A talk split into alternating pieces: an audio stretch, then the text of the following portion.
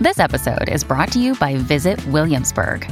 In Williamsburg, Virginia, there's never too much of a good thing. Whether you're a foodie, a golfer, a history buff, a shopaholic, an outdoor enthusiast, or a thrill seeker, you'll find what you came for here and more.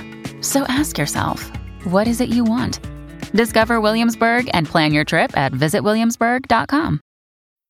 Sign up to The Economist for in depth curated expert analysis of world events and topics ranging from business and culture to science and technology. You'll get the weekly digital edition, online only articles, curated newsletters on politics, the markets, science, culture, and China, and full access to The Economist Podcast Plus. The Economist is independent journalism for independent thinking. Go to economist.com and get your first month free. The following podcast contains explicit language. It's Friday, February 12th, 2016. From Slate, it's The Gist. I'm Mike Pesca. And Wolfgang Puck wants to open a restaurant. He's Wolfgang Puck, that's what he does. He has not the most creative name for the restaurant, wants to call it The Kitchen. The Kitchen by Wolfgang Puck. Now, as you can imagine, there is a potential problem. Because the name The Kitchen is just so damn ingenious. I mean, you can't have a restaurant without a kitchen, am I right? There happens to be another restaurant, actually, a mini series of restaurants called The Kitchen. Four restaurants in Chicago and Boulder, and a more casual version of The Kitchen. And that kitchen is owned by Kimball Musk, who's Elon Musk's brother. So Kimball Musk is suing Wolfgang Puck to try to get Wolfgang Puck not to name his restaurant the kitchen. Kimball Musk has helpfully suggested that Wolfgang Puck call it Wolfgang Puck's Kitchen as opposed to the kitchen by Wolfgang Puck. Wolfgang Puck is not interested in that suggestion. That is terrible. The kitchen by Wolfgang Puck that stinks. Wolfgang Puck's kitchen. I flushed that idea down Wolfgang Puck's toilet. That is both my Wolfgang Puck impression and my Werner Herzog impression, and any German man whose name begins with W. I will do that impression for him. So, my problem with this, with this pretty idiotic story, is the headline. The headline in the Wall Street Journal. The headline was Restaurateurs embroiled in trademark beef. It's kind of a pun, maybe a double pun, but there's nothing in the article about beef being a major thing in this kitchen, embroiled in beef. And also, it's almost misleading. Sometimes a pun skirts this line, but I think they should think less about that there's a dispute involving food. Think about the names of the principal characters involved.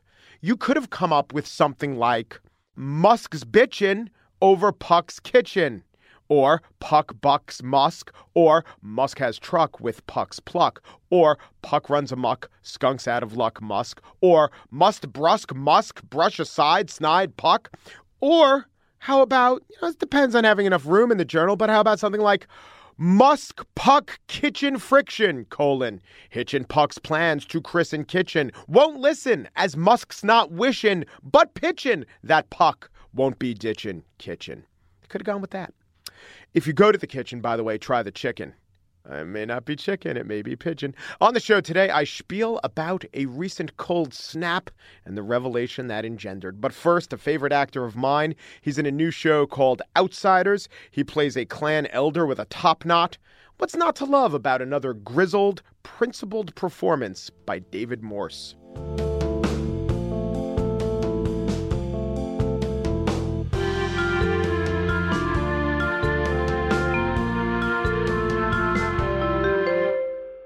Outsiders is a new series premiering on the cable network WGN America. I know it for Cubs games, or I think they do White Sox now. But anyway, they have a raft of original series, and this is uh, among the most original.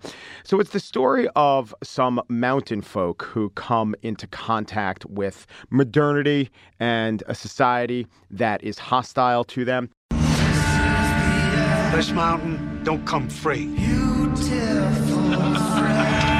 gotta pay rent on it. Only our rent, it comes in blood.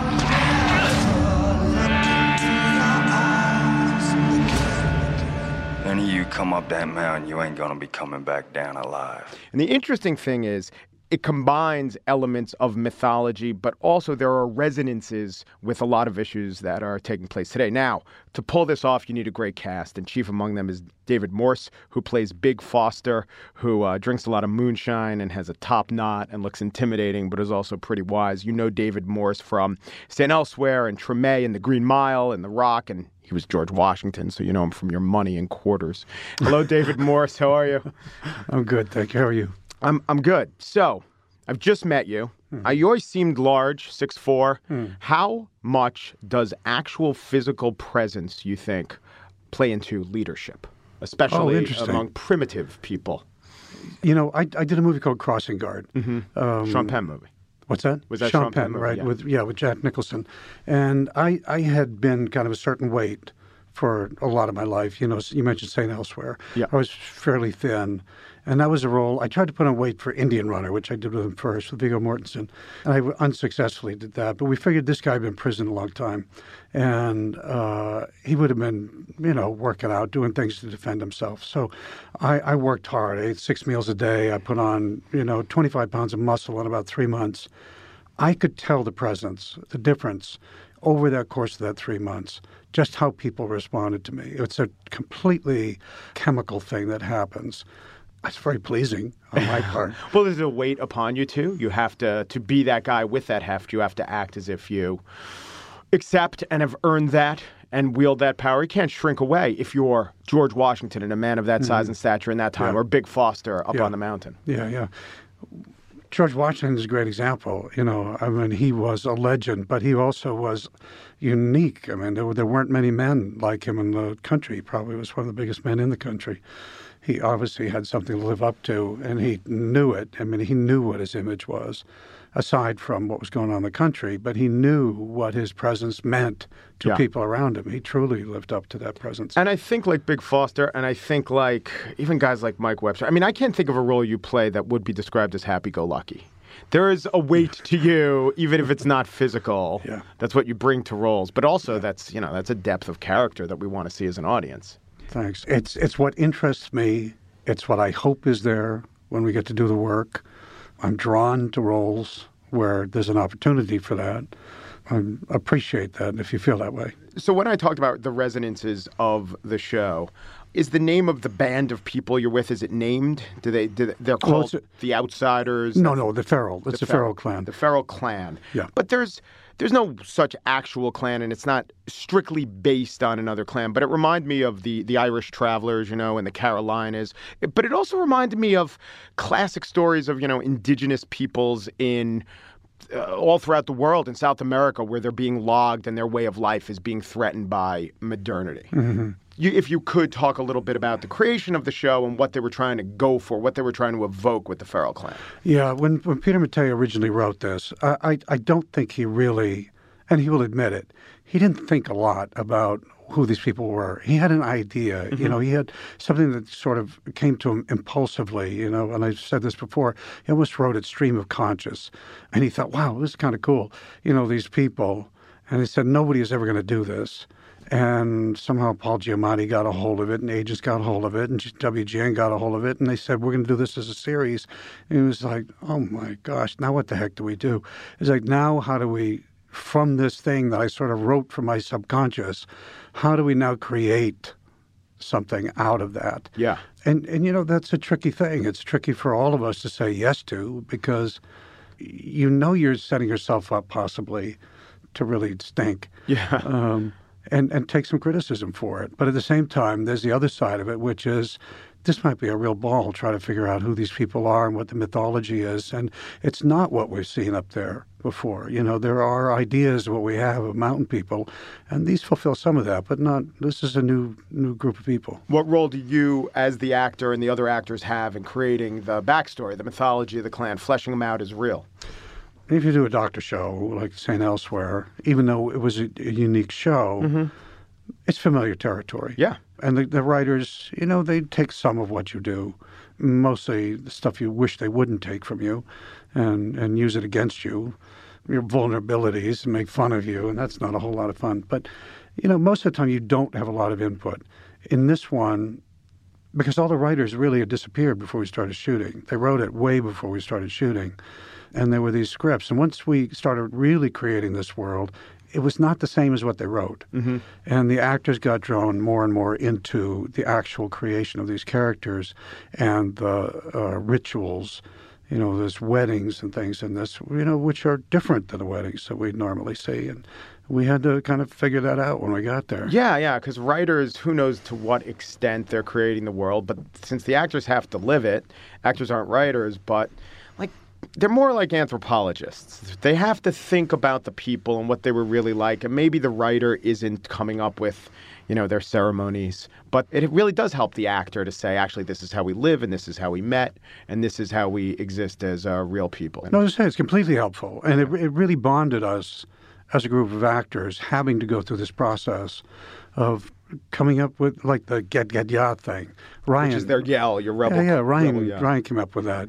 We, the original tattoo artist was a decent tattoo artist, but Ryan looked at it and said, "You know, these aren't telling our story. These tattoos don't tell a story of these particular people." And we all started getting involved, and with him at the heart of it, and these new artists, and they became very specific to our world and when you, you know, how old you were when you got this kind of tattoo, and you know what what this animal means for this particular person. So did Paul Giamatti get involved with the show because you knew him from John Adams? Was that a coincidence? Well, Or the other way around? Did It's they- the other way yeah, around yeah. because we, we have the same manager, Right. But we also worked on the negotiator together. We we've known each other for quite a while. I'm a big admirer of his. When when I first heard about it, I was actually being offered it, but almost within the you know first words was Paul was part of the development of this. So of course I wanted to really pay attention to it.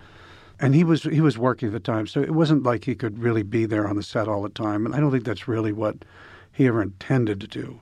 But he's certainly been behind the scenes and involved with a lot of the decisions and things. So I want to ask you if it's okay. A couple other questions about some roles you've played and recently played. Mike Webster in mm-hmm. Concussion. Yeah. I don't know if you know, I was a sports reporter for a number of years. I never, I never met Mike Webster, but I know the story, and yet I was. Don't take this. You were great. I was disappointed with the film because I thought it was a little movie of the weekish.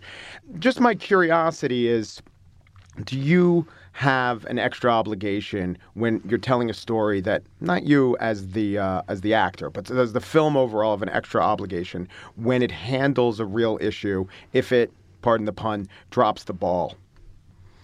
Of course, has a responsibility, and nobody wants to drop the ball. I mean, you know, when when Peter was doing this, he was trying to honor Dr. Omalu's experience. You know, he and his wife.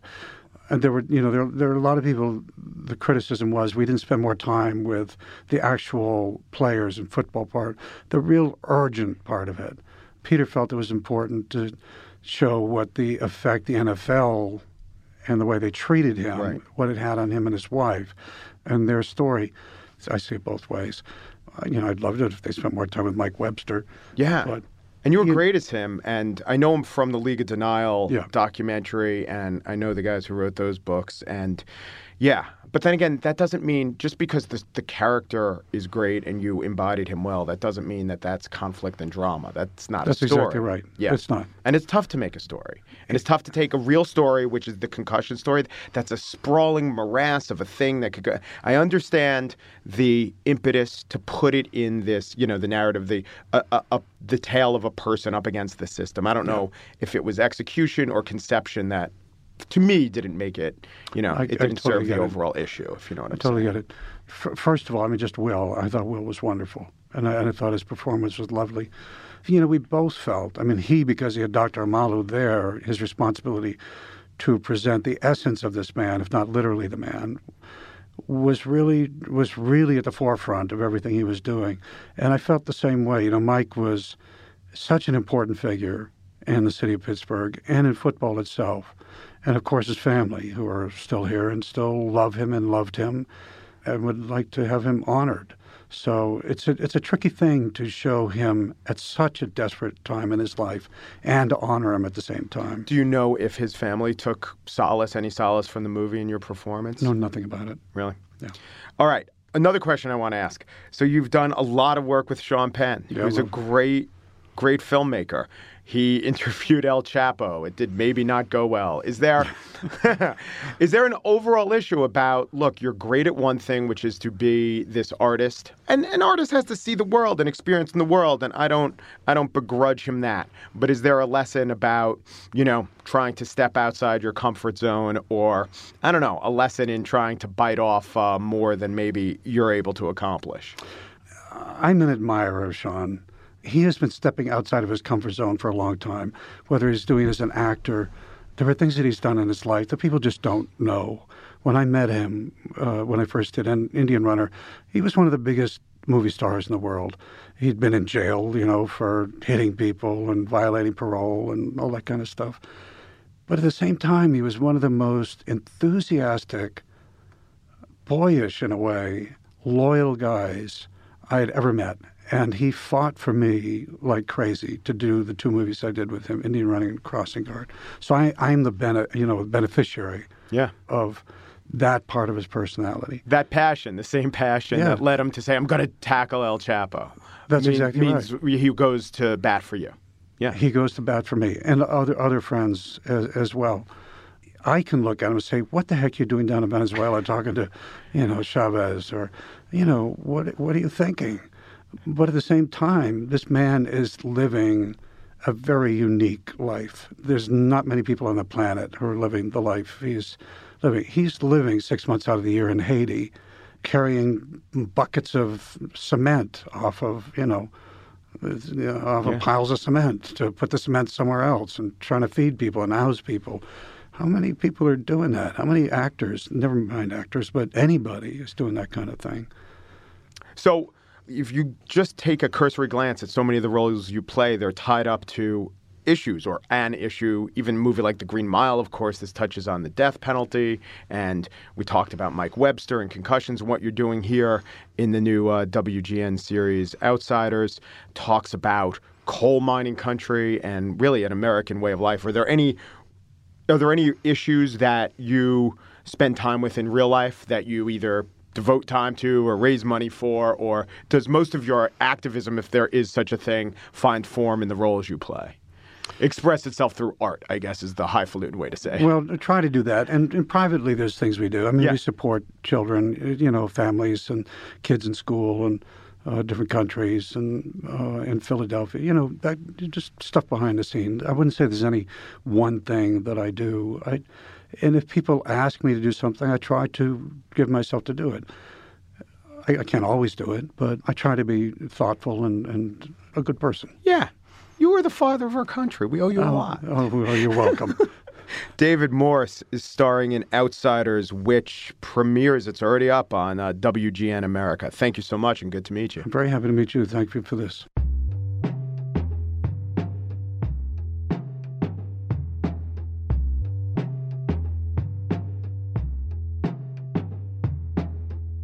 And now the spiel fur tunnel.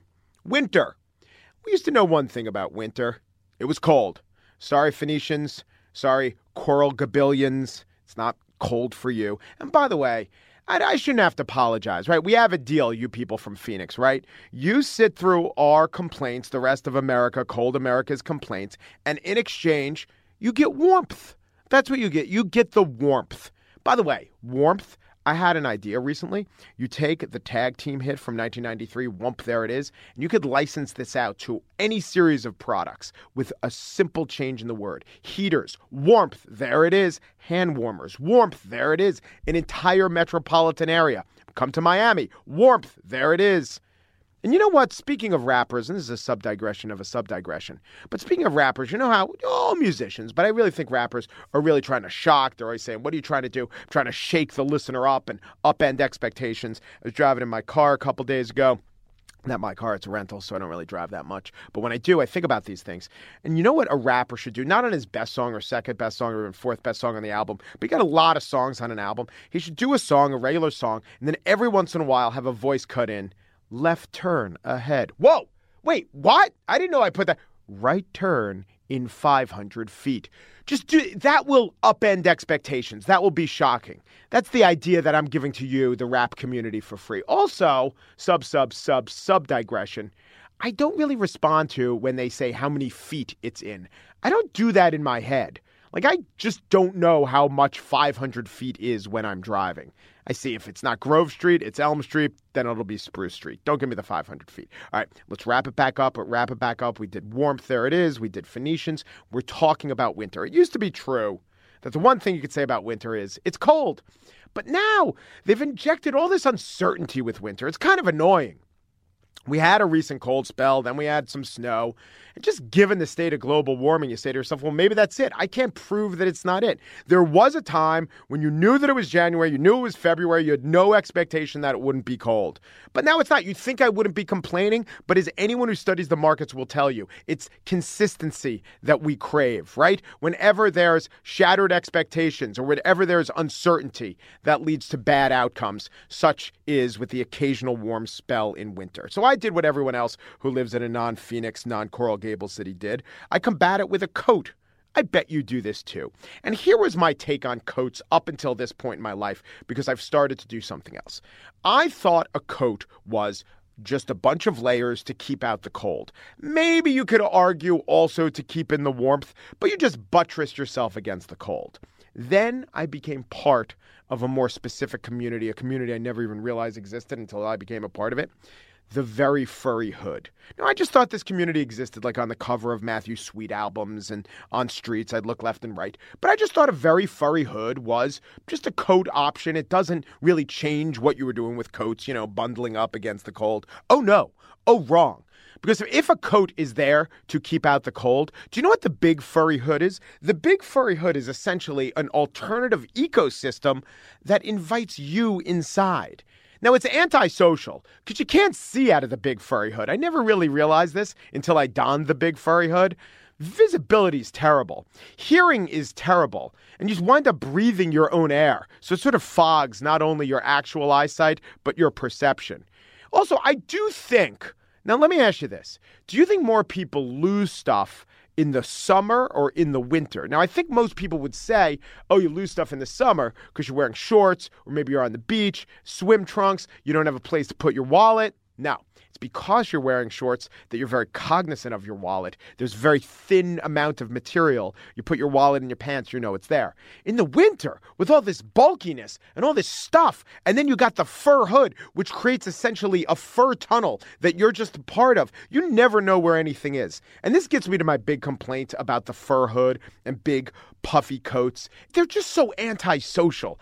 Subway crowding goes up exponentially when it's cold. People think it's because they're like frozen tracks or because the cold correlates to snow. I disagree. I just think it's the big coats. People don't change their behavior to accommodate the big coats. I'd like to see a study done with people in almost always cold regions, Alaska, Minnesota, up north of the Arctic Circle. Now, it's not so crowded there, so then come into contact with other people. But I bet they navigate their space much better than New Yorkers or even Chicagoans when it's really cold, trying to crowd into a space that doesn't really fit. Everyone trying to get into the subway, delays on the subway because everyone's in their own personal fur tunnel. But it's just so antisocial. And then when you layer onto the fur coat and you inside your fur tunnel, these other antisocial pieces of technology, we're all really screwed. I saw a guy today wearing one of these big furry hoods. He was looking at his iPhone, so you got to hold that really up in the middle of your face because you can't just look down because, like I said, it obstructs your vision. And he also had one of these roller carts, one of these, you know, uh, pieces of luggage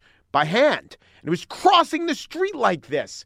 How is New York City or any major metropolitan center not just death race 2000 when the temperature drops below 20 degrees? People don't put down their iPhones. People have the roller carts, but it's not. I looked up the statistics. In 2014, 132 pedestrians died in traffic accidents, which was the lowest total for a year since the city began keeping statistics. I haven't found out the official 2015 figures for New York City, but the uh, local radio station WNYC says it's actually one fewer, 131. So as we're furring it up, and as we're reading our iPhones, and as we're crossing the streets like idiots, we're not getting mowed down. And I wonder why. You know what I think the answer is? The ambulances are better. I think it has nothing to do with people not putting themselves in dangerous positions. I think people are probably getting hit at the same rate. It's just that we're saving their lives before they get to the hospital. It's kind of similar to statistics out of Afghanistan and Iraq. Uh, soldiers are getting shot almost as often or a piece of shrapnel going into them. We're just really good at saving their lives. So, hooray ambulances, but it tricks us into thinking we're a safer society. I analogize it to something else. Seeing someone looking at an iPhone as they cross the street, whether or not they're in a fur tunnel or not, you immediately say, oh my God, that, that person's going to buy it. But there are so many other dangerous ways of crossing the street or just being a pedestrian that don't strike us as being as dangerous. You know, that everyone stands one step off the curb in New York City. That's but everyone does it. It's that's probably much more dangerous than an iPhone. And just certain crossings are are just inherently dangerous. They don't leap out to you like, "Oh, get off your iPhone, mister." But there are just certain street crossings that are crossings of death because of the timing of the light and the nature of traffic. So the analogy I thought of is being overweight right? There's this whole debate. Well, it's not about aesthetics and we don't want to judge people. But, you know, it's just that being overweight so poorly relates to health. And if you're overweight, you put yourself in such a greater risk for whatever it is, diabetes or heart disease. And that's all true. But as much as the risk is, people's perception of the risk is even greater because that's such an obvious thing that you see. People who are overweight, especially if they're not morbidly obese, but people who are overweight are a bit more at risk of a lot of these negative health consequences, but not so much that we should fixate on it to the extent we do. And there are plenty of people who don't look overweight at all, and maybe they aren't, who really are at risk. And there are plenty of people who are overweight, especially a bit overweight as calculated by BMI, who actually aren't in bad health. So it's the thing we see outwardly that we think is the dangerous thing when in fact dangers may lurk within. These are the sort of thoughts that occur to me as I am ensconced in my hood, trying to think of excellent ideas about how to monetize rap hits of 1993. All I want to do is zoom a zoom zoom and a poom poom. Just shake your rump. Still working on that one.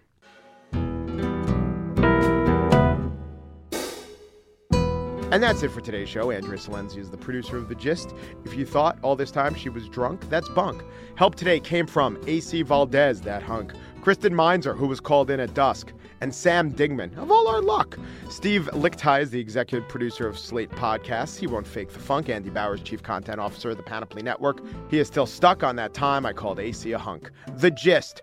Hope you like the show, but even if you thought it stunk, guess what? No show Monday because of presidents. Andrea, I think we're going to rope her into hosting on Tuesday. Here, here's the deal. Andrea said, either I get to host or I'm leaving. I said, fine, host. She said, I'm still leaving.